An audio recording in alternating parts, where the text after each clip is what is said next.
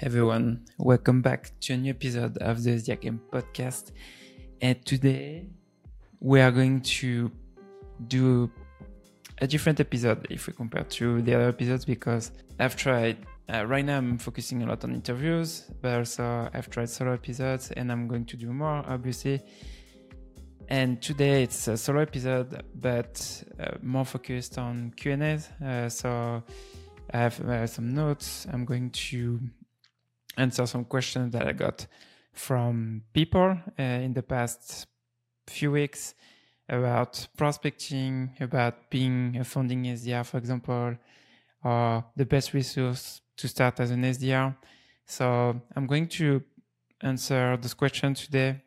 I'm going to talk about different topics, obviously. So um, if you enjoyed this episode, let me know. Uh, you can, obviously, if you're on YouTube, comment the video and uh, give uh, your, your feedback on the video or ask any questions uh, because I'm thinking about doing this format a few times um, in the coming in the coming next weeks. Um, I'm thinking more about yeah monthly one to start, and if I'm getting more and more questions, I think I will do like more like a weekly thing. And if it's a format that you love, why not doing like a, a live version of it? Uh, obviously where you can join, you can ask your questions. Also, if you can join, uh, I can create a form so you can send your question. So yeah, um, really wanted to do this format uh, for the past few few months. Didn't have the time to do it because yeah, I was uh, focused on Castor, and um, yeah, so happy to do this today because it's not going to be like um, an episode, a short format. So I think it will be like um, 50 minute uh, hour format where I'm going to, to cover all the topics I mentioned earlier. So if you enjoy this, like I said, if you're on YouTube, comment and give me your feedback, uh, also the question you might have. And if you are on Spotify or Apple Podcasts, uh, go on LinkedIn and give me your feedback. Because on Apple Podcasts, you can't give any feedback, but on Spotify now you can actually. So uh, feel free to reach out to me on LinkedIn and, and give me uh, your feedback. So, um, so yeah, super excited about this format. Um, I've got some coffee to for for for this 50 minutes that we're going to 50 minutes eh, an hour that we're going to spend together. So yeah, I hope you enjoy uh, this format. And yeah, so First topic I wanted to cover is uh, maybe if you missed this uh, on the newsletter on LinkedIn, announced that, but uh, last week uh, on Friday, that was my last day uh, at Castor. So I'm switching jobs right. I'm switching jobs right now. I can't, I can't talk. um, but um, yeah, this week for me, it's uh, pretty um, going to rest. Um, yeah, I'm focused on being ready for, for the next job I'm starting. And I'm starting next Monday. And I'm going to announce that on Monday next week. So, but I'm back to leadership. So, yeah, pretty excited about that. I'm not going to give you more details. I'll let you um, discover that with my LinkedIn post next week. So, super excited about that. The other thing I wanted to cover also about this podcast, uh, the, the SDR game in general, the podcast, the newsletter I'm, I'm, creating. Uh, I've shared a couple times a survey. Um, the, I'm going to add it in the, the comment section in the comment, in the description of the episode, where you can give your your feedback. Um, so basically, I've created a survey to uh, thinking about what's going to be next for for the S game. Uh, so I'm thinking about creating more quality content, uh, but right now what I'm thinking about is uh, paying for it because obviously that's something that's taking me a lot of more and more time. And by doing this, the goal is obviously give you more content, for more quality content, and to help you. Uh, I know we have a lot of SDRs, for people in different stage in their career. So I know people are just starting the journey. People are just uh, are looking for um, an SDR role, their first SDR role, or people they just want to perform at their best into their current SDR role, or they, they, they want to be promoted to an AE role, for example. Or, and we even have uh, enterprise account executive that I know are listening to this. So I know we have a lot of people uh, listening to this. So I'm thinking about creating, um, yeah, content slash products, uh, whatever you want to, to call them. But I'm thinking about templates, maybe, or a paid newsletter, um, a paid community and uh, because it's by doing that for me it's going to give you more quality on, on this side so for example if let's take the example of the community and and why i'm thinking more and more about the community is yes you have a lot of communities yes you have Rev, RevGenius for example but it's free um, the the fact that maybe you need to pay uh, it's not that um, it's not going to be not good quality but if you pay for something, generally you are going to invest more your time on it uh, than if it was free. Because generally, when it's free, you you, um, you say, "Oh, okay, I'm going to join the community," but then you forget about it. But if you pay for something, generally your commitment will be higher, and so so that's why. So the goal, for example, if we create a community, uh, it will be having not sure. Uh, I don't have all the details yet, but it could be we could use uh, Discord, for example, or, or Circles. That's another platform to to manage communities. And the goal is will be to have people who want to really improve their prospecting skills, and and here will be uh, obviously it could be SDRs, but all the people who want to to improve their prospecting skills. And in this community, the I think the, the biggest value will be you will be in touch with other high performing SDRs, um, where that I think sometimes it's missing um, because a few times when I was in my previous roles uh, at Castor other companies, sometimes I was missing uh, the contact with SDRs from other companies or, or um, AEs from other companies because yes, it's great to be in touch, obviously, with uh, the SDRs or your account executive at your company. But it's good also to be in touch with people who are um, in the same mindset as you, that in this growing mindset, and this community is to join, to, to be in touch with those people. And I think that's something, uh, yes, you can do it on LinkedIn, you can post on LinkedIn, but here the goal will be, yeah, you obviously you you can still do that on LinkedIn, if if you want, but here you have a place where you can find those people, and so you can uh, grow with, with, with, with those reps. Obviously, uh, the goal is that's one of the first goal.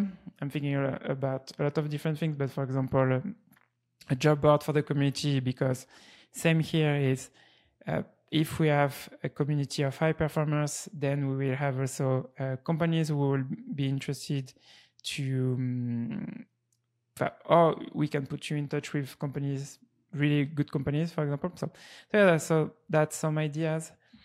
Uh, i'm sure there is a lot of things we, we could do uh, on this community and so if you want to give me your feedback i'm going to include the survey at the bottom uh, of this episode so in the description of this episode so would love to give uh, to get your feedback. Um, also, feel free to reach out on LinkedIn to to um, to give me your ideas or what you're thinking about. Uh, but but yeah, so that's something I wanted to share with you because I'm thinking more and more about this uh, because the SDR Game still for me a side project um, for for now.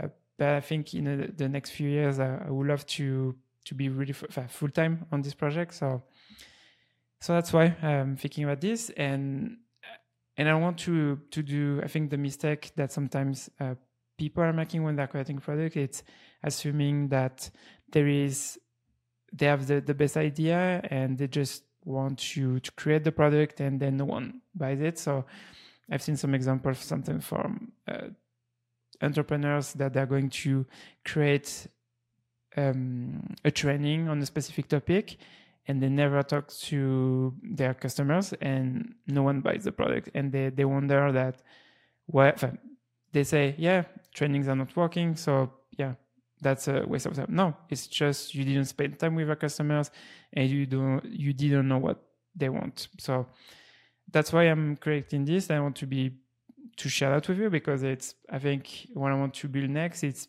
based on your feedback and what you what you want and how how I can help you solve those problems. So let me know. Uh, so yeah, if you have any question, let me know. So the first question that I got uh, f- uh, from the first question I get it was from Jasper Gilaran, uh, BDR at Prospect. So he asked me about my founding BDR role at Castor actually, and the question was around um, what will be my approach with the with this role because I think a founding BDR role versus a BDR role will be completely different. And I think obviously depending on the size of the company you're working with, but a founding BDR role, it's a lot of things to figure out. So the I think the first thing you need to figure out is generally when you you are founding BDR you don't have a manager, you don't have like a, a BDR manager or a BDR director because you're the you will be the first BDR. Um, so you will be working with the the co-founders generally or the founder of the company. So that's the first thing. And here it's I think if you think about that, it's going to be your relationship with uh, your manager would be completely different, obviously depending on on you, who you're working with. A founder, I think uh, it's great because you will get a lot of um, information about the business. You you will be uh, have more responsibilities, obviously, because you are the first person to be to build the team. So the the pros on this is yes, you are going to grow quicker, um, but the the I think the cons of this um, it's sometimes uh, founders that you are working with they might not have the the experience in sales or for example or marketing.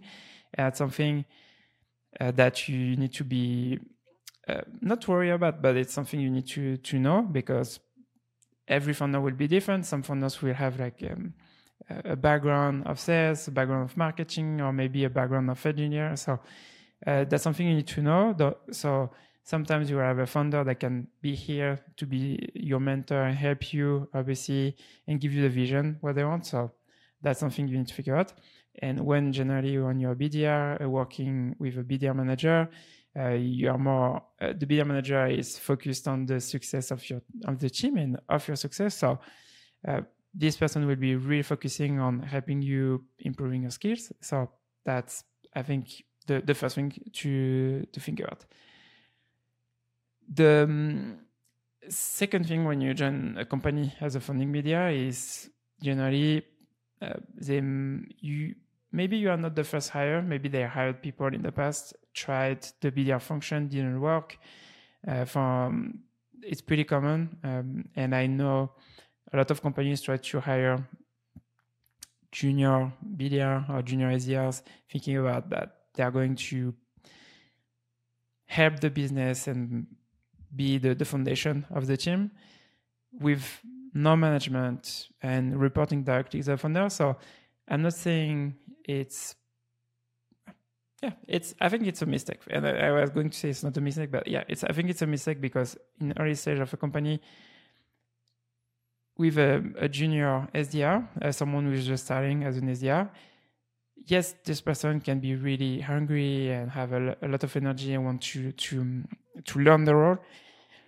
But if the founder doesn't have any experience on prospecting, uh, this person is going to take a lot of time to to ramp up and get results. And generally, in early stage companies, the uh, founders they don't have time to wait a year or two years to get results. So generally, I, have I've seen a lot of founders doing this, uh, hiring junior SDRs to to help with this. And and i think that's a mistake because it's going to take a lot of time for for the business but also for the founder so uh, generally when you you you are looking for funding bdr or funding sdr you want to have people who already have experience in prospecting. Obviously the the best case scenario is having someone who already prospected the same buyer persona the same type of companies and have prospecting experience, um, maybe led a team in the past, and I think that's obviously the best. It's I don't think it's possible to do that for every role, but um, I think it's possible to find someone like this. But if the person didn't prospect the buyer persona, I think it's fine because um, when you have like a process to prospect buyer, different buyer personas, it's you can do that to any industry. So that's something um, you need to figure out, and that's why also I took the role at, at Castor uh, because Castor was um, my my fourth job um, and my first SDR funding SDR role.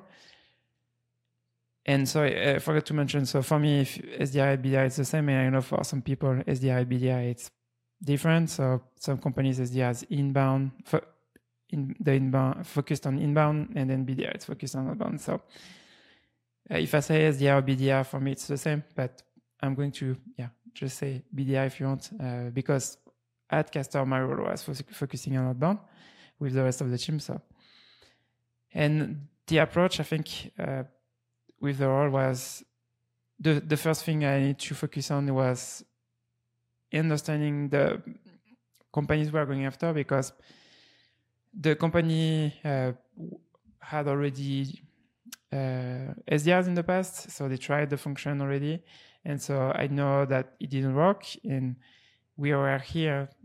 I was here to help with the um, uh, building, building the, the messaging and other things. So the first step I think uh, you need to figure out is does the company already have customers? Uh, because if not, I think it will be a different answer for me today. But if you don't have customers yet, I think it's more uh, thinking about who might be the best companies to go after, the, the buyer personas, and trying um, to, to after people and get feedback on, on your product. Uh, had the chance, I would say, the, to already have customers at Castor. So it was easier for me because I could go analyze the customers of Castor. It was easier uh, for me to, to know where to focus on because uh, something I've learned also is sometimes the founders or the leadership team, they might have they might have an idea on the, the ICP or the companies they want to go after. Or when I say ICP, ideal customer profile and they might have also an idea on the buyer personas they want to go after. The I think the thing you need to figure out is getting data on that, showing the having data as a proof to say, okay, we need to go after these companies because uh, 80% of our customers are uh, similar to this industry or industry, industry, for example.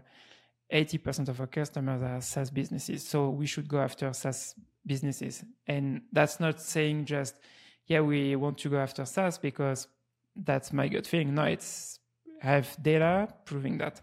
So that's why the first step will be analyzing your customers if you have them already. So when I joined Castor, uh, we had we have uh, more than 50 customers. So my first step was to analyze this and the, the first step when I, I, want to check is the obviously the size of the companies, the industry, um, the location, obviously also because depending on the country, uh, you might have different customers and a different uh, ACV, for example.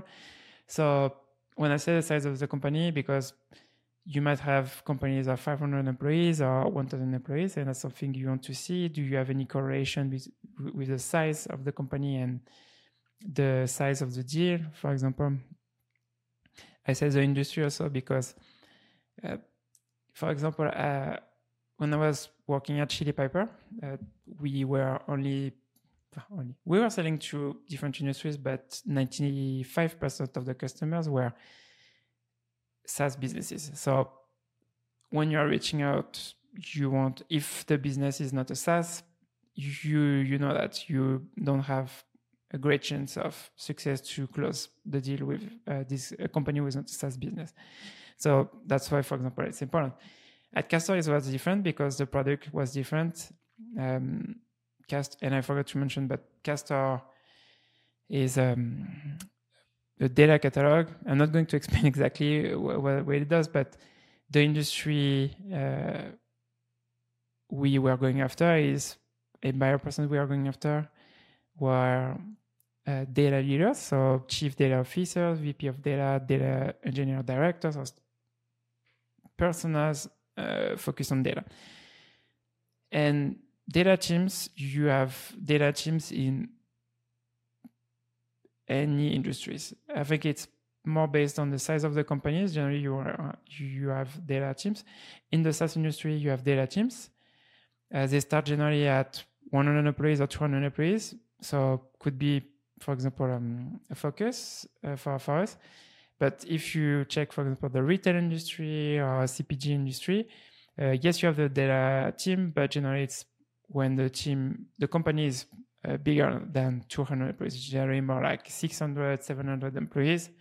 So um, that's and that's something uh, I found out um, when I was building the messaging for, for Castor. So at Castor, I could go after any industry, and at Chili I couldn't because the SaaS businesses was the only one, and that was that was uh, also, and maybe that's a topic for another day. But if you think about industry, also you have sub industries um, because uh, at Chili Piper, for example, we found that you have the SaaS industry, but inside the SaaS industry, you have maybe 20 sub industries. You have uh, companies selling to salespeople, companies selling to cybersecurity buyer personas, for example. And all of those companies, they have different challenges, different uh, goal, maybe not goals, but challenges. And that's something you need to be aware of when you're reaching those, to those companies because your messaging needs to be different.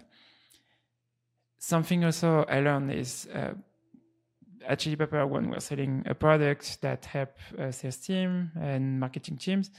If you are reaching out to a company selling to uh, SMB companies, um, the messaging will, will be different. But if you are selling to a company with uh, an enterprise team, your messaging will be different also because they have different challenges than an enterprise team has different challenges than an SMB team. So that's something uh, you need to feel, to be aware of because that's something you can uh, leverage in your messaging uh, later later on.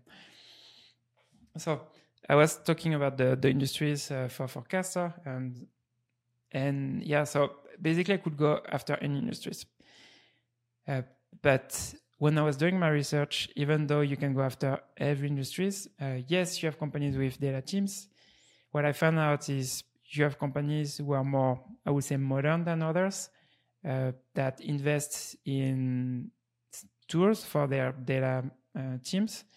And something I, have learned is that, for example, we were uh, working with uh, Snowflake, Databricks, um, Redshift, or BigQuery. For example, they have data warehouse where warehouses tools, warehouse tools, and if you know that a company has a data team but they don't have one of the sources, it's not going to be a good fit for us because uh, one, we only integrate with modern data warehouse tools. And two is if a company doesn't invest in their their tools, it means that we they are not going to invest in, in Castor, for example. So that's something I run about. Even though you can sell to any industries, you can remove a lot of companies just uh, based on the stack uh, of their tools because uh, because of uh, what I just mentioned. So that's the, the, the first step you need to think about is the targeting the companies you are going after is what are the demographic triggers demographic criteria that I can use, but also technographic criteria that I can use. And like I mentioned, demographic is the location of the company, the size of the company, the industry of the company. Uh, I don't have the rest of the top of mind, but that's something you can figure out. Uh, to start, obviously there is more, uh, yeah, revenue, for example. Um, but specifically, for example, for Castor, it was the most relevant. It was more the size of the company or the size of the data team same as um, uh, Chili Piper.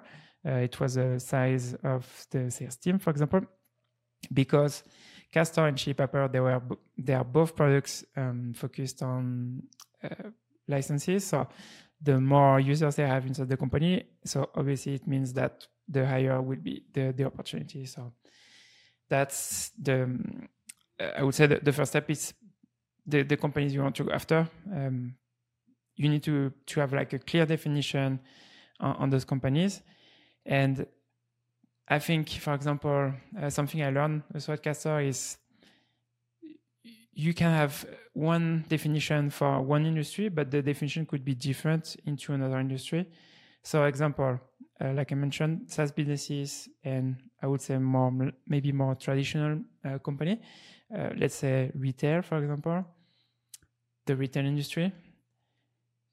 The SaaS industry for data, a 300 company can have a team of 30 uh, data people, uh, a team of 30 people.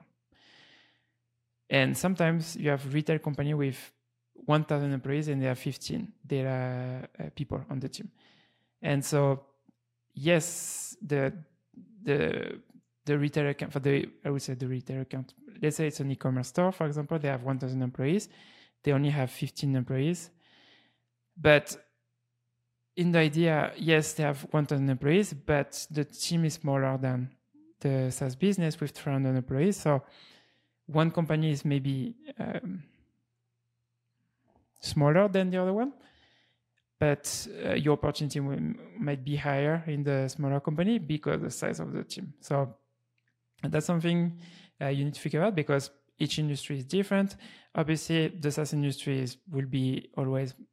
I'm not saying it's the best one, but it's generally if you're thinking about companies who are really uh, early adopters on technologies, for example, uh, because here on this podcast we, we talk about SaaS businesses and we are talking about uh, new technologies that companies uh, might, might use. So I think that's step step number one is focusing on this. Uh, then the second step is the buyer personas, um, and what I mean by buyer personas is the people who are um, taking the meetings, they are buying your product uh, something you need to figure out is what are the titles of the, those personas. Uh, do you have like new titles? Uh, and when I say that, um, I'm going to explain why. Uh, what's the challenges of those buyer personas, their day to day, what's the content they want they, they are consuming to to improve on their role because you want to understand their day to day, because you want to have an idea when you are going to create your messaging for, for those prospects, the specific problems they have and your problem can solve, for example. Uh, but let's go back on what I was talking about the the um, titles, for example. So something I learned at Chili Piper, uh, if a company had SDRs, it was a really great fit for, for us.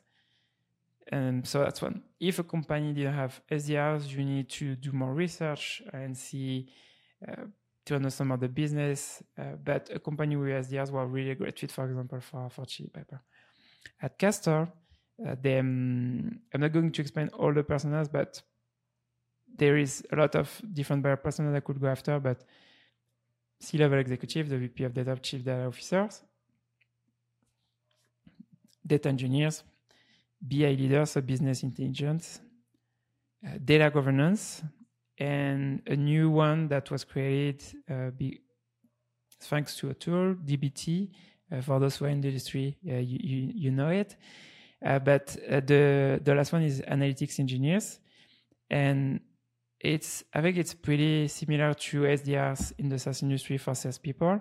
the analytics engineer um, person or team if you know a company use this, they are a company who are investing a lot in, in the, um, data processes or they're, they're really focusing on, on data and they're pretty modern on this. So that's something uh, that was using a lot to, to find if a company was a great fit. And also that was one of my main focus when I was reaching out to, um, uh, to a company.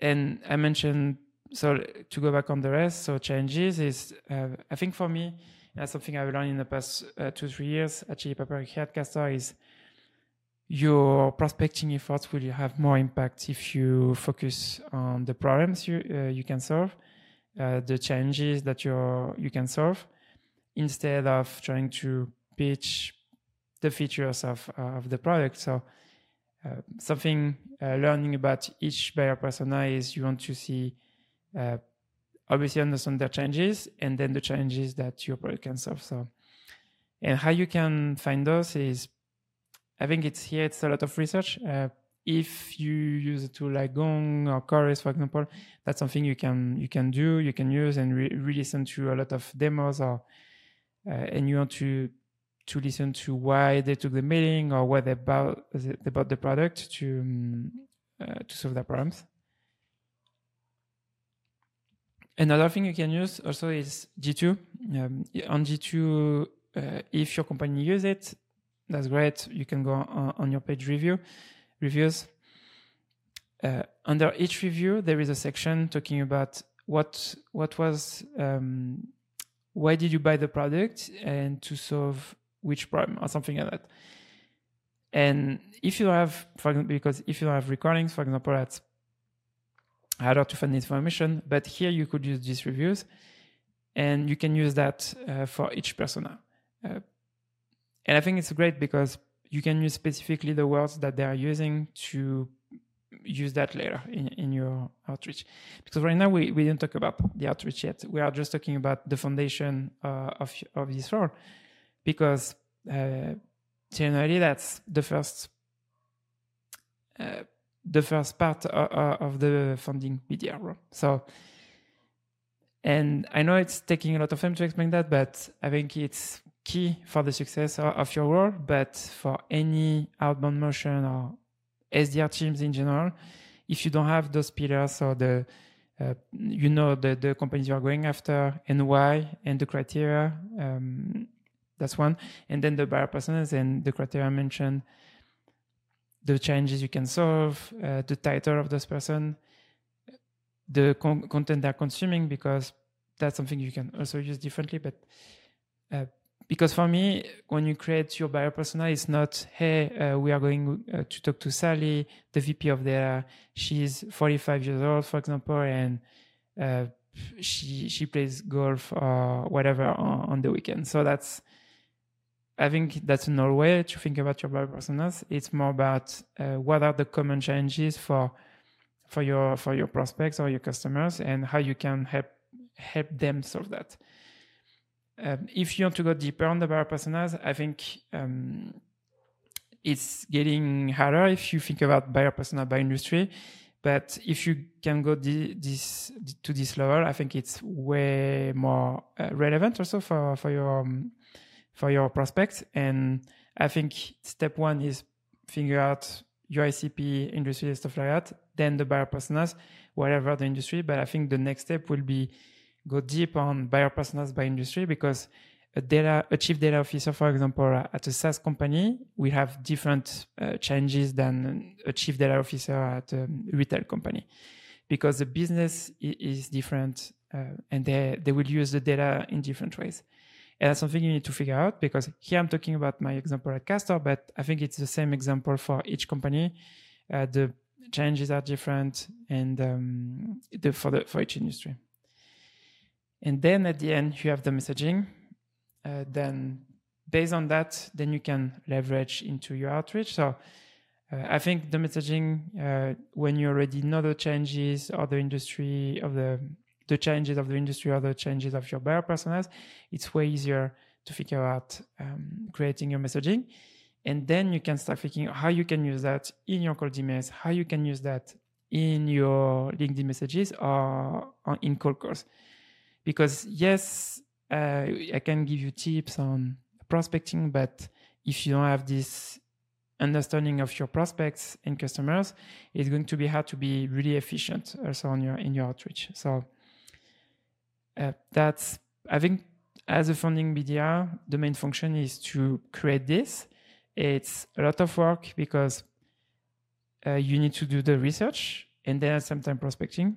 And when you start prospecting, also something you you, you start realizing is uh, some research that you found that maybe it's not relevant to all of them. So um, the the biggest change I think at the founding media is building this, uh, what I just mentioned, uh, building the foundation of uh, the messaging of of the company, but also figure out what's working with your prospect because it's the when you have ideas it's great, but then you need to test them, and then sometimes it, it doesn't uh, it doesn't work. So, and that's something I learned. Uh, I had so many ideas for Castor, and we're trying them and didn't work, and that's the way it is. And I think it's having this mindset of every week uh, testing maybe a new persona or maybe um, a messaging, a different messaging that we, we want to test, the focusing on different challenge. So, so yeah, so hope um, that was helpful, uh, Jasper, to, to answer your, your question. And then I think uh, building the team comes later uh, because when you the SDR team doesn't have any results, normally if at the funding team, for the founders, we won't hire any SDRs, so they want to have like early results to say, hey, we are going to hire people. So the the first few months should be focusing on creating the messaging and f- figure out what's working. Maybe also the, the, the best channel. I'm going to talk about that uh, later, but for example, we found that uh, LinkedIn was a really good channel for their leaders and their engineers. That you might think that it's not the case, but um, that's I'm going to explain that a little bit later.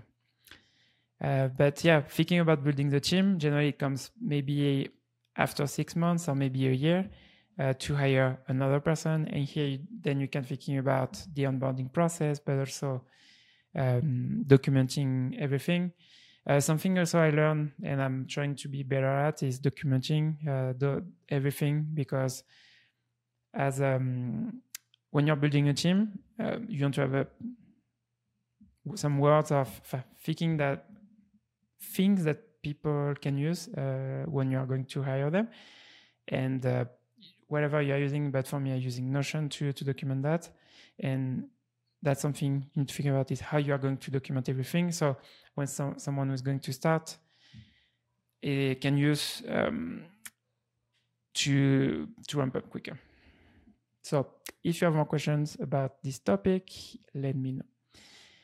The second thing is um, what I want to cover is what I'm reading right now is uh, for next week for my new role. I'm re- I just bought uh, this book. So if you're on Spotify, no, Spotify, Apple Podcast, uh, it's uh, the book Busting Silos. It's uh, by Hillary Carpio and Travis Henry.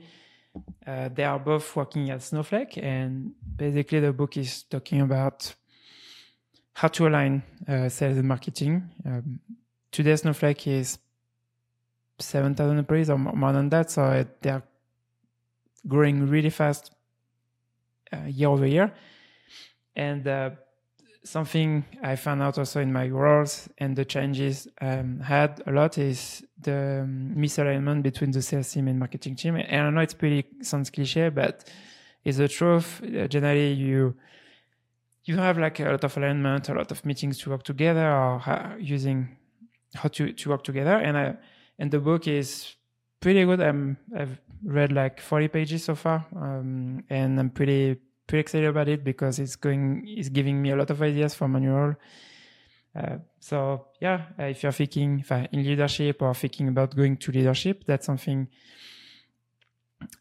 uh, that's a really good book i think and uh, i'm going to share uh, my takeaways when I, will be when i will finish the book so and well, we're curious also to see what you are currently reading or what do you think helping you right now with uh, with books. So, so yeah.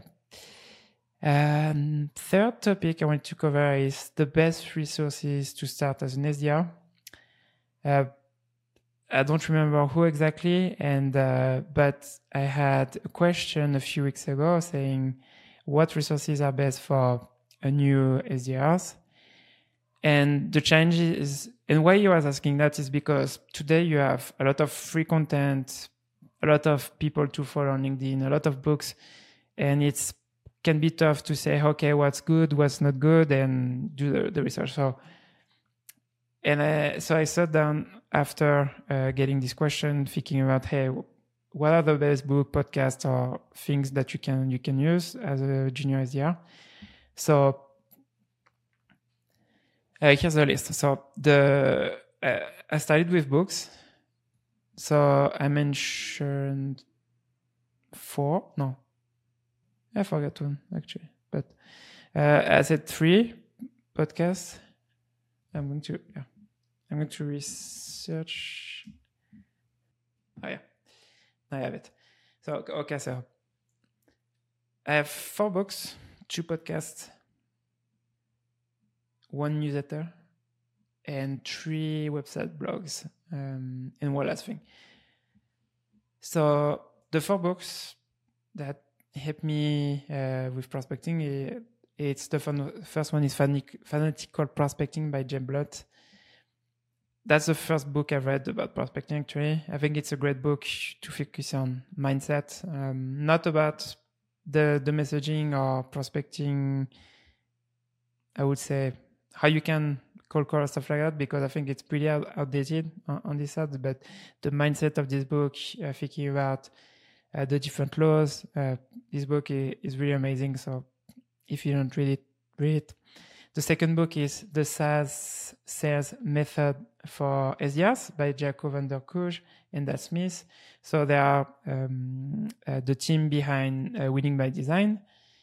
And uh, I think it's this one, for example, for prospecting tactics is really good um, because it talks a lot about different things, playbooks, the top-down approach, the bottom-up approach, uh, the messaging you can use. And I think this book is is great for, um, uh, for, for SDRs in general or prospecting in general. So buy it if you want. If, if you want, I think this book is is, is great.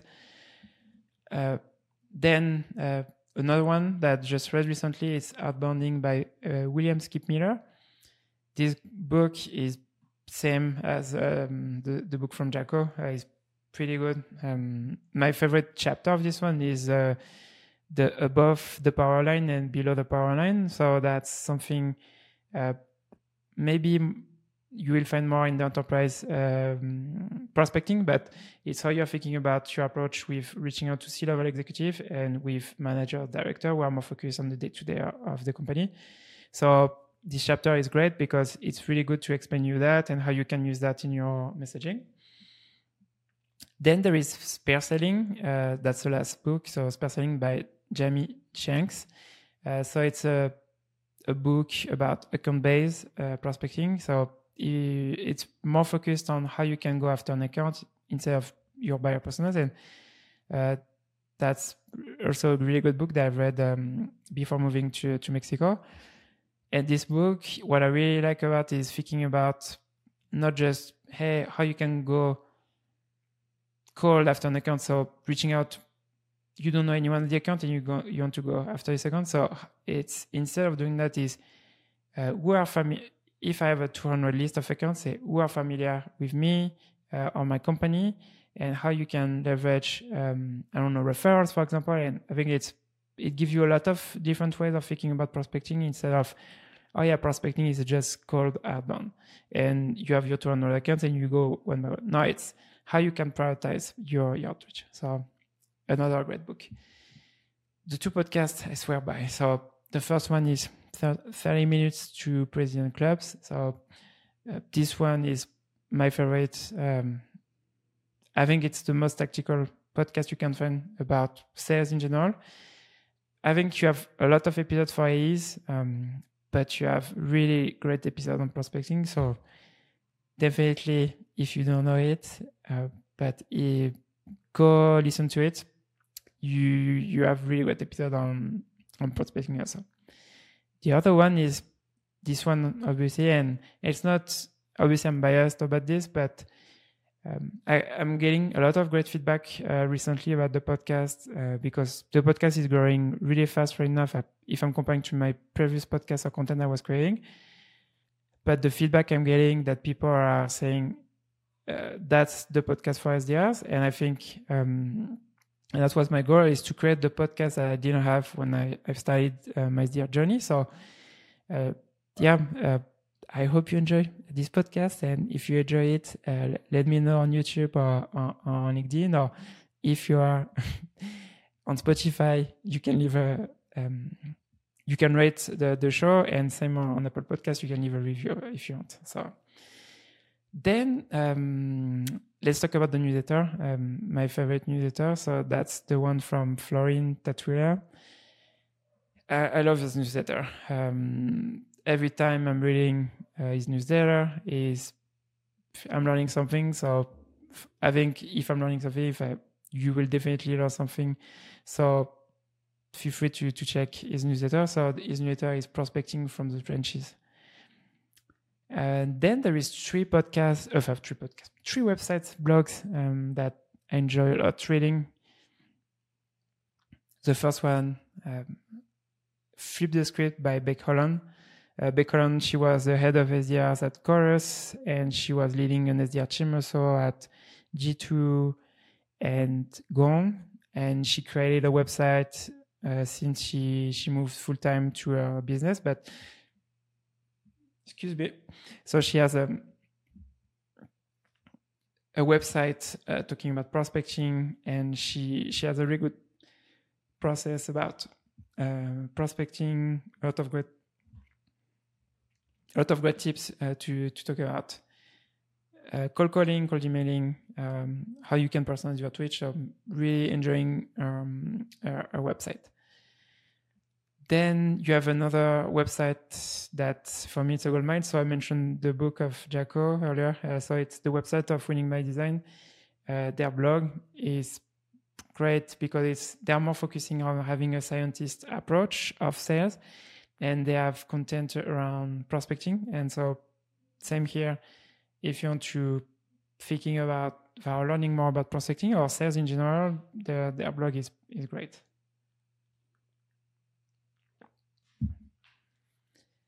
And then uh, the last website that I'm enjoying uh, recently, and that's a new one that I've added this year actually, it's the um, blog of Lavender.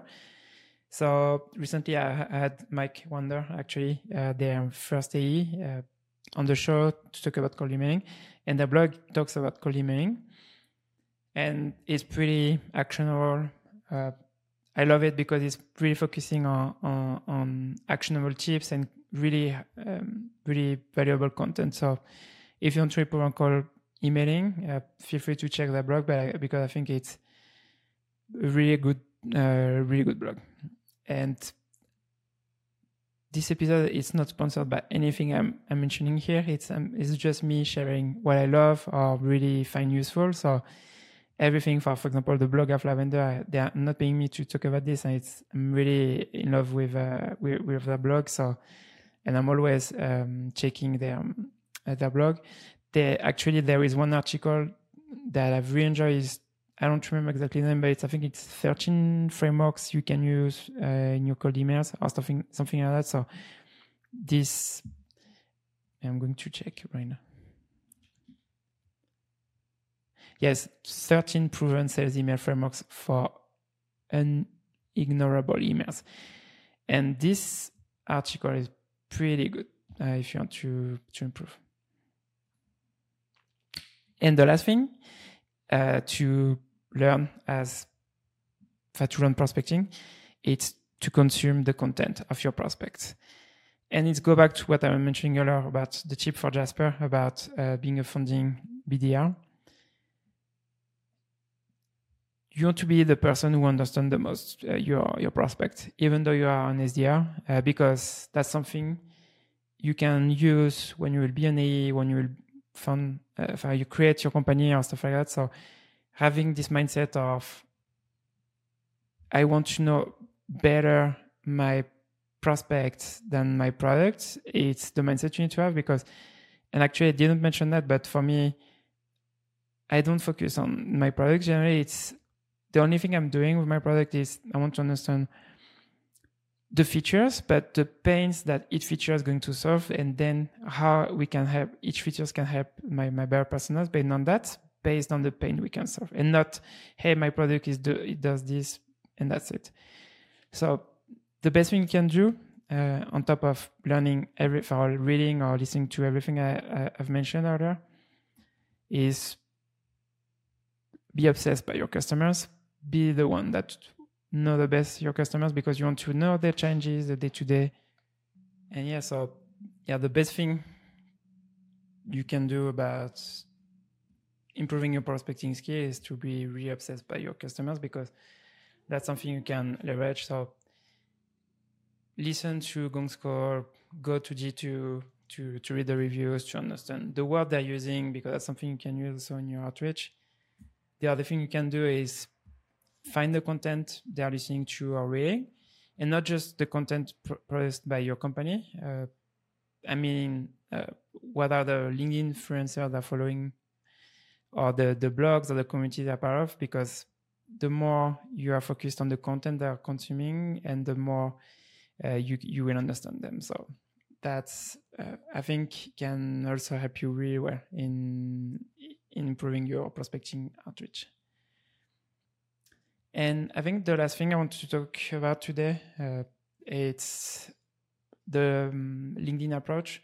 So earlier I was mentioning that at Castor I found that LinkedIn was of the one of the main channels that we are using to to book meetings. So um, this is based on a comment from Florin actually that I mentioned earlier. So he he he wrote a post about um, prospecting on LinkedIn, and he, wrote, and he wrote I'm going to just quote what he said. So understand that not all persons use LinkedIn the same. From experience, certain personnel like engineering, finance, and security folks do not leverage LinkedIn as frequently as sales marketing people. Maybe not worth investing a ton of time into it. So uh, that's something I learned, like I mentioned at Castor, is yes, th- I think it's true. It's true. Uh, they're not using uh, those buyer personas actually are not using LinkedIn the same way as sales or marketing personas. The um, marketing is, and I would say maybe sales personas are using more LinkedIn than the rest of buyer personas because that's their role to go after their prospect who might be on LinkedIn. So that's why sales people are more uh, responding to messages than other buyer personas.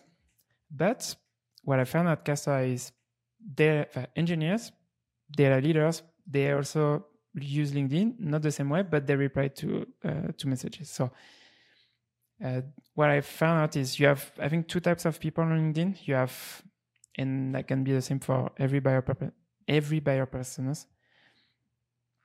The first one is people who are active on LinkedIn. So here, yes, you can spend time um, creating a relationship with them.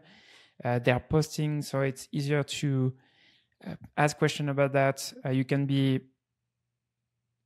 focus on creating a relationship that maybe with others you can't. And in the with data leaders, you still have the same because you have people who are really active on LinkedIn, and that's something you can do.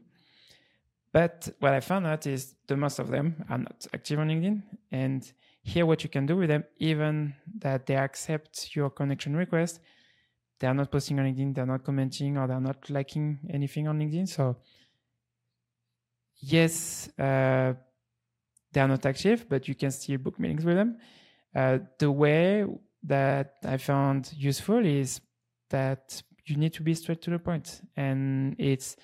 And I'm not saying you need to send a message of 15 lines to, to your prospects because here obviously they are not one they are not going to read it and they are not going to respond to you so linkedin is um, a social app or a social network so people they are receiving a lot of messages, so you need to be straight to the point. So you can pitch your prospects uh, on LinkedIn for those who are not active, because, and I'm going to give an example. It's uh, I booked a meeting with a company at Castor. Uh, in June, the prospect, yes, I'm interested, and then he ghosted me, and I booked the meeting um, in early early July.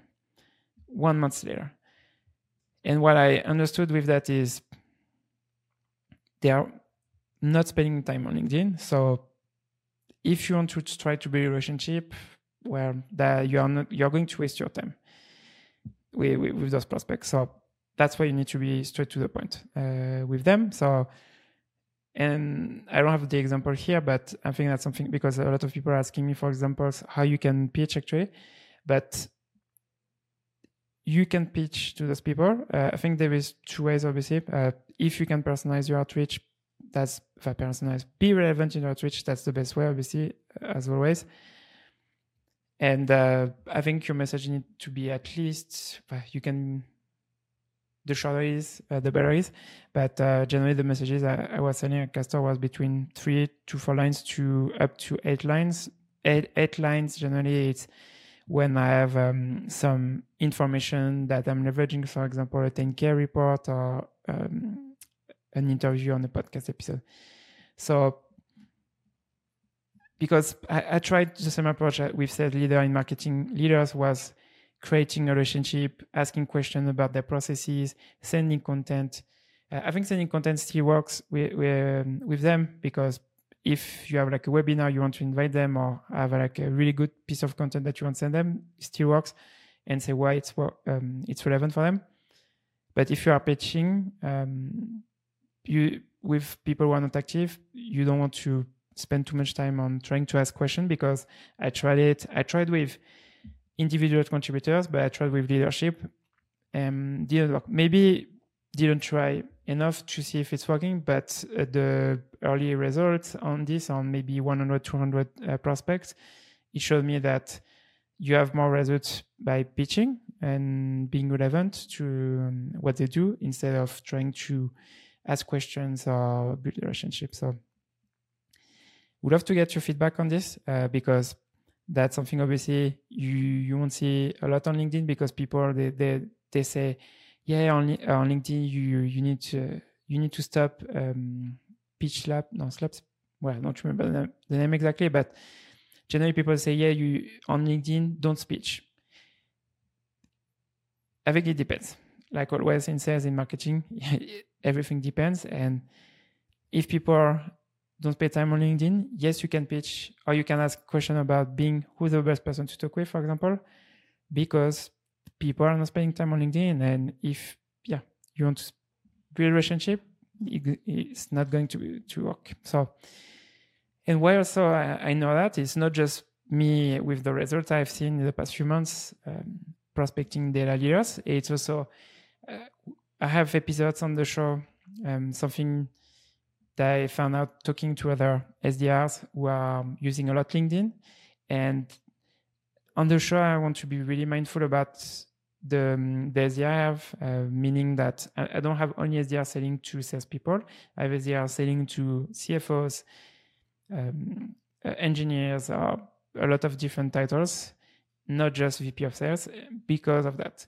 Because people selling to salespeople, they, they think that's the only way to sell. And do you have different ways, obviously, to sell to, to the rest. So, so yeah, so if you have question about this or feedback about this, let me know.